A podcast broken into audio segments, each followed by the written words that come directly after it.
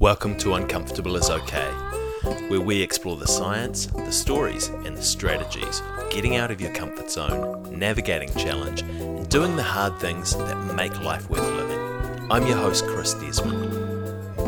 Uncomfortable is Okay is brought to you by Health Mentors. Health Mentors is a performance wellbeing company that helps change makers dial in their health and improve their performance in the middle of a chaotic world. We offer one on one health mentoring services, as well as a range of workshops and workplace solutions, all the way up to supporting organizations with their well-being strategy. You can find out more at healthmentors.nz or get in contact with Chris at healthmentors.nz. Just a quick point to note before we start today. This episode was originally recorded back in 2020 as part of uh, the Leading Through Challenge show that I was running at the time. It never saw the light of day, just like last week's episode. But just like last week's episode, the concepts in here are still so valuable that I think they'll they'll serve you really, really well today. So I really hope you enjoy this conversation with myself and with Chase Hughes. Chase Hughes, welcome. Thanks so much for joining me today, mate. Thanks, Chris. Good to see you again. Yeah, very good to see you. And Chase, you're actually the first non-New Zealander that, or non-New Zealand citizen that we've had on the show. So uh, feel feel privileged with that. Yeah, what a privilege. Chase, who are you in a nutshell? I did 20 years in the military and now I specialize in developing psychological programs for intelligence agencies, law firms, businesses, and I teach interrogation, behavior profiling, and I work as a, a trial consultant here in the US.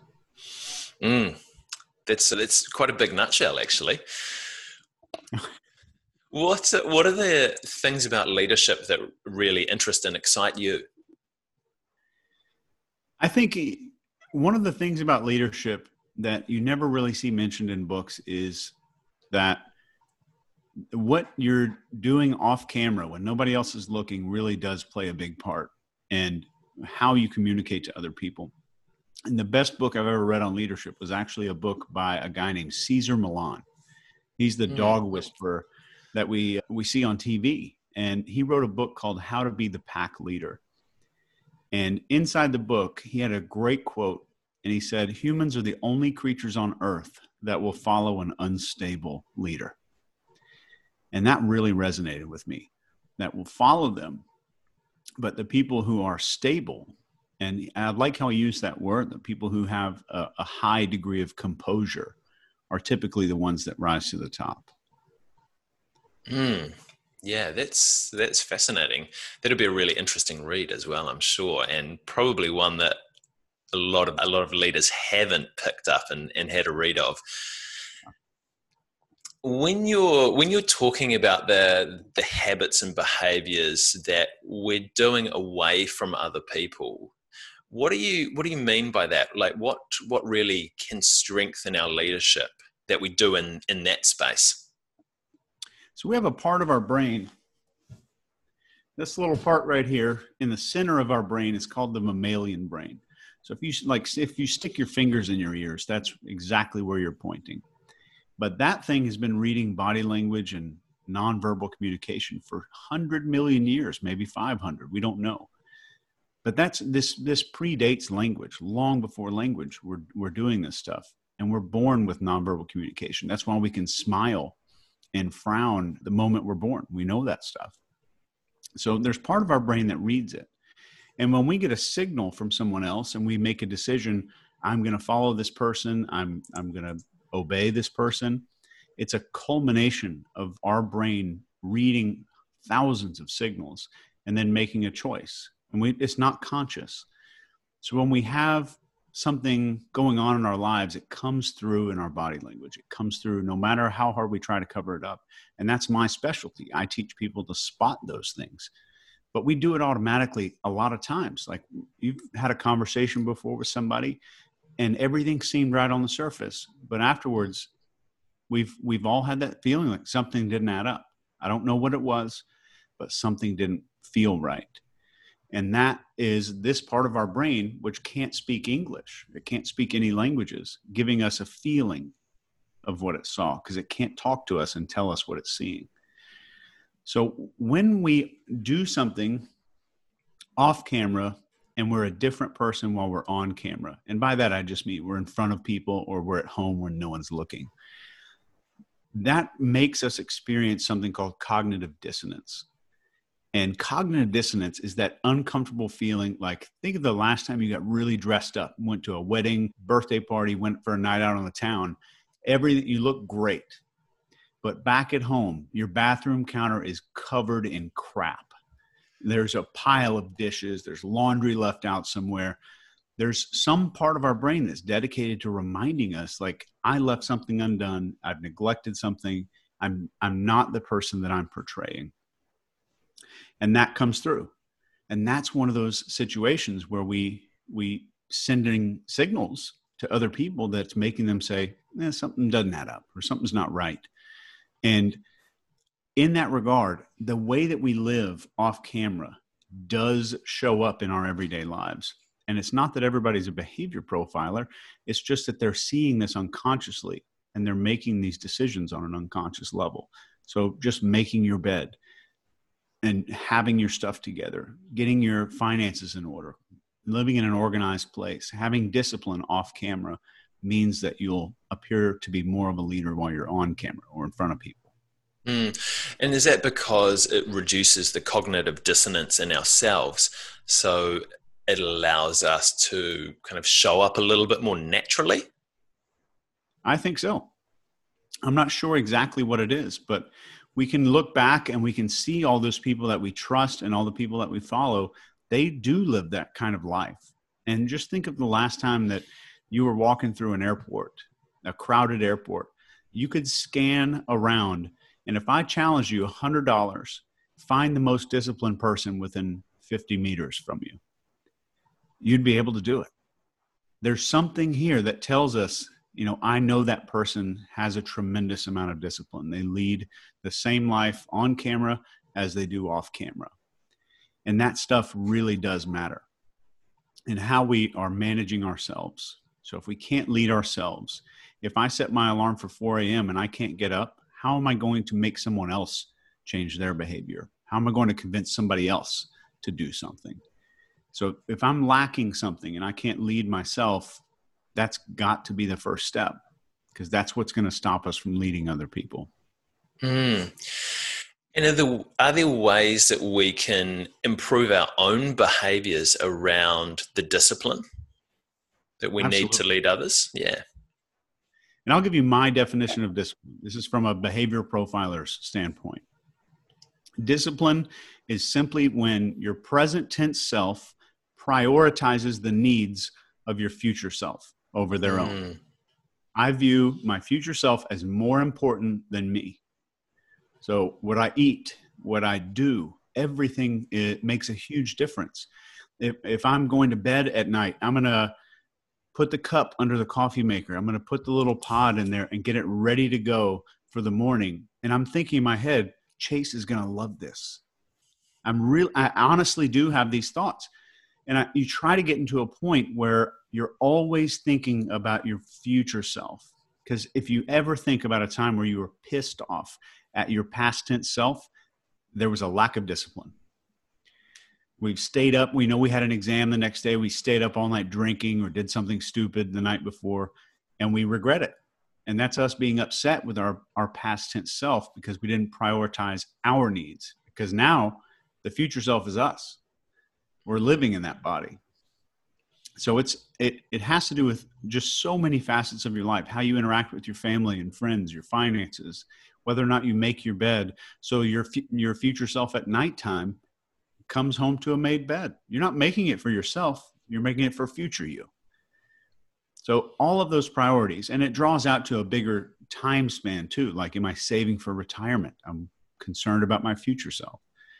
And i think that we're feeling a sense of gratitude towards our past tense self and we're feeling a sense of duty or encouragement or a concern towards our future self. Mm. Yeah, that's a that's a really a nice way to frame it. And I've heard a few other people talk like that, but it's it's probably something that I need to think a little bit more about myself as well. Is that in regards to I do do a lot of this planning, but sometimes things my present self tries to override doing those good things yeah. for my future self. But perhaps if I frame it that way, then I am more likely to kind of maintain that discipline. And one, one question that I had for you while you were talking about that is what happens if your significant other makes your bed? Does that still count? You betcha. Yeah, good, good, good, good. It's because I get up first. That's why. Same. yeah, she gets she gets up, up second. So she, yeah. Oh, that's that's nice, Chase. I mean, we, we're we're talking a lot about ourselves here, one of the other points that I was kind of interested in at the moment as well is obviously we're going through a pretty interesting time in the world currently with with COVID nineteen, and there's there's a lot of fear and there's a lot of uncertainty around that as well. And in New Zealand here, and I'm sure with a lot of people that you work with as well, there's people like to appear reasonably stoic in terms of, hey, I'm okay, I'm I'm I'm good with this. Right but I think there's a lot of there's a lot of kind of underlying fear. There's a lot of underlying uncertainty and underlying overwhelm that as a leader, people are going to be telling us they're okay, they're okay to keep going, they're okay to do these things, but actually they're potentially not. Are there some ways that we, as leaders, can try and identify that in, in our teams and in our followers, even if they're telling us that they're okay, that they've got this, but we have a, maybe have a feeling of unease that they need some more support. Yeah. So if if you have people that are working for you, you know them, you speak to them on a regular basis.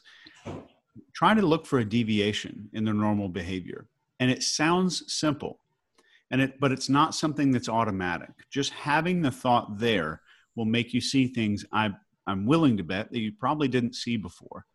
And those small deviations in behavior. This person used to put exclamation points in all of their emails, and now they're somber. Something as small as that can can let us know that there's a difference. We can't do some full FBI behavioral profiling thing on them, but we're looking for change. We're looking for six months ago they used to do this, and now there's a little bit of a change. Maybe this person needs a little bit of reassurance because if if there's one thing that fear does to every human being is it makes us estimate the likelihood of the negative things we think about is actually going to happen. So it makes us think those are more likely to occur. So the moment fear happens all the negative stuff we've thought about for our whole life seems way more possible. So fear increases our estimation of the likelihood of negative events and that that should tell us volumes there because that's what those people are worried about. And they could use a little reassurance of course but just letting them know that what their future is going to hold. And uh, according to me my my opinion the number one cause of depression or anxiety is typically unmet expectations. And as a leader we can set those even if like I want my kid to come pick up the trash right now. And that that disrupts his Xbox game or you know whatever the heck he's doing. But if I say, "Well, in 5 minutes we need to take out the trash." And then it's okay. I've set an expectation and then that 5 minutes later when I tell him to do it, there's an expectation up. So even if something tiny like that, but on the long frame it's it's still the same. I'm setting the expectations for people that work for me so they know what to expect. There's communication early and often about all the stuff that's going on. Mm. and i mean ourselves as leaders we might be feeling under stress and under pressure during this time period as well because of that uncertainty. Is there a way that we can try and portray a sense of calm and a sense of control to our teams and to the people who follow us, even though we may not be feeling the most in control at the moment? Yeah, so there's a, a thing that I love to talk about. It's it's called the composure pendulum. So if we, you know, we mentioned composure earlier when we talked about leadership. If we have composure in the middle of a pendulum, if it swings one way, we have collapse, and we swings the other way, we have posturing, where somebody might posture up against it and pretend like they're mm. not scared, or collapse and say the world's going to end. Is is trying to rate ourselves. We don't need to be judgmental, but just bringing our awareness at the end of each day how how was i today did i maintain my composure throughout the day and when you're talking to people if there's one thing that fear does to a person's behaviors the number one thing that fear does to us is makes us move faster. Our eyelids blink faster. This is called shutter speed in in behavior. Our heads move quicker. Our hands move faster when we talk. So if you'd like to communicate calmness and and a lack of fear to your employees just try an exercise for a couple of times to not move faster than you could if you were underwater. If you're standing in a swimming pool, what's the max speed I could move? And make that your new max speed. Just try that a few times. Yeah, that's a that's a cool way to do it actually, and, and I, I'm probably lucky that I just generally talk slow anyway. But you could probably listen to me on double speed and it would be fine. So have that kind that's of great. You've got the perfect cadence, though. I think it's great. Oh, thank you, thank you. I just set you up for that one, that nice compliment there, didn't I, Chase? This is this is a conversation. It's all about how do we improve our leadership ability in the face of crisis and adversity. But I wanted to ask you: Has there been a time that you haven't led well that you think maybe I, I could have done better there, or I've I've done badly? And if so, are you happy to share that? Yeah, you betcha. I was running sneaky operations in the Middle East, and I got ahead of myself. And I was so excited for a mission that we were about to go on that I skipped a few steps in our planning process. And our planning process is immense. For a two hour mission, everybody sits down for four or five days we're memorizing radio frequencies and passwords and all kinds of stuff the edible plants in the area every escape every route every potential thing that could happen. And skipped a few steps and we got out on mission and it didn't go exactly as planned. Some bad stuff happened and i completely lost all control. I lost my composure. And it really reminded me that i had spent probably a year and a half to two years not ever tracking myself. I thought, you know, I've got that handled now. I, I don't need mm-hmm. to look at it anymore. I, I need to stop examining that. And that brought me back to earth to say that, that this is not something like you grow into it and it's a brand new part of who you are. It's something we've got to we've got to keep an eye on it. And that was, I mean, I could have got people killed. Luckily, we didn't. Mm. Yeah, and I think that's a. Thank you for sharing that, but that's a really important point as well. Is that it's it's kind of that consistent training that we need to do on this stuff. It's like it's like physical training that if you go to the gym and you lift weights, then you start to get stronger. But if you stop, then you lose those gains that you've made as well. So yeah, there's no one exercise that you can do that keeps you strong forever. And I guess the, the same thing here is there's no one thing that you can do that keeps you having that self awareness forever either. Very true. I mean, I think there's some people that are born with it, but mm. they're few, few and far between. Yeah, yeah. Chase, what do you think has influenced your thinking about leadership the most in the last couple of years? A study by a guy named Dr. Stanley Milgram. And this was conducted at Yale University. And long story short, he's studying obedience to authority and what makes people become obedient. And they start this thing. It's basically, I tell you to shock somebody else in the next room to death. Mm. And we're at a university. So they start this thing, and all these, a, a panel of psychiatrists estimated that less than 0.01% of people will go through with this. Because if they go through, they're going to be psychopaths or nasty people. And 64% of people did it. And 100% of people got up to enough voltage to kill somebody. Whoa. So we studied. If I asked you, like, could you talk someone into killing a stranger in less than an hour? I guess that would be true leadership. I mean, if if you could get a result like that, that would be the ultimate outcome to where like I'm not doing that, but I'm I have that much influence over another human being. So I made it a study for most of my life to study what happens to trigger obedience. What exact behaviors trigger that switch that says, "Okay, I'll I'll just listen to this person." And that became a huge part of my life to figure that out and to identify all those triggers and how it works because we don't need a guy standing in a lab coat. We don't need to be in a university because that stuff happens all over the place. That's how uh, the Nazis were able to kill those the Jews when they were on the Nuremberg war mm. trials. All, their answer to everything is I was just following orders. So we tried to prove is that possible and what makes us think that somebody's in authority. Yeah, fascinating we might need to come back and have another conversation about ethical leadership as well with that. but yeah, it's it's fascinating, kind of the, the the thinking behind that, and I'm sure that you have a lot of stuff about the reasons behind this. And if, if people are interested in the work that you do and, and learning more about this stuff, what's what's a good way that they can start to find out some more? Sure. Just go to my website. It's just my name, chasehughes.com and we've got tons of online training and there's in-person training and you can find out a whole lot more and you can find out all those triggers mm. chase what should leaders be doing right now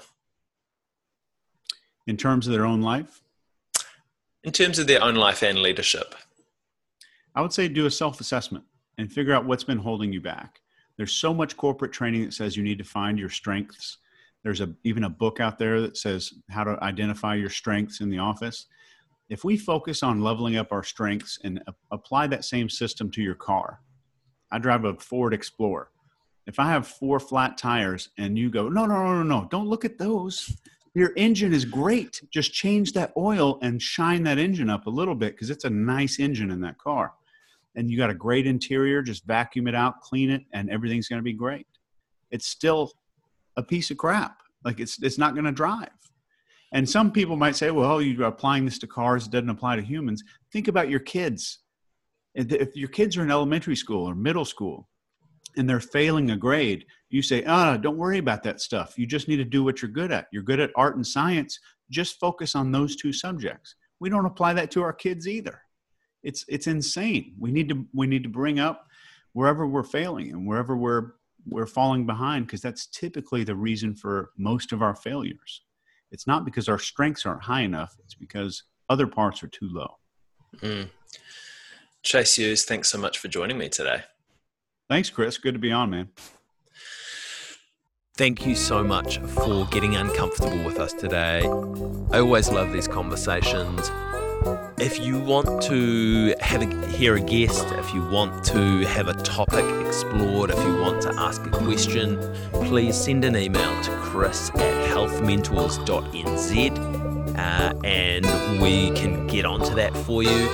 If you want to support the show, the best way that you can do that is subscribe on your favorite podcast app and make sure to share it out with some of your mates as well. Thank you to Health Mentors, the sponsor of the show today. If you want to improve your health and your performance in the middle of a chaotic world, make sure to check out healthmentors.nz or send an email to chris at healthmentors.nz for a no obligation chat. Thank you so much to my brother Jeremy Desmond for the amazing theme music to the show. And thank you to you guys for tuning in and listening all the way to the end. We'll see you all again next week.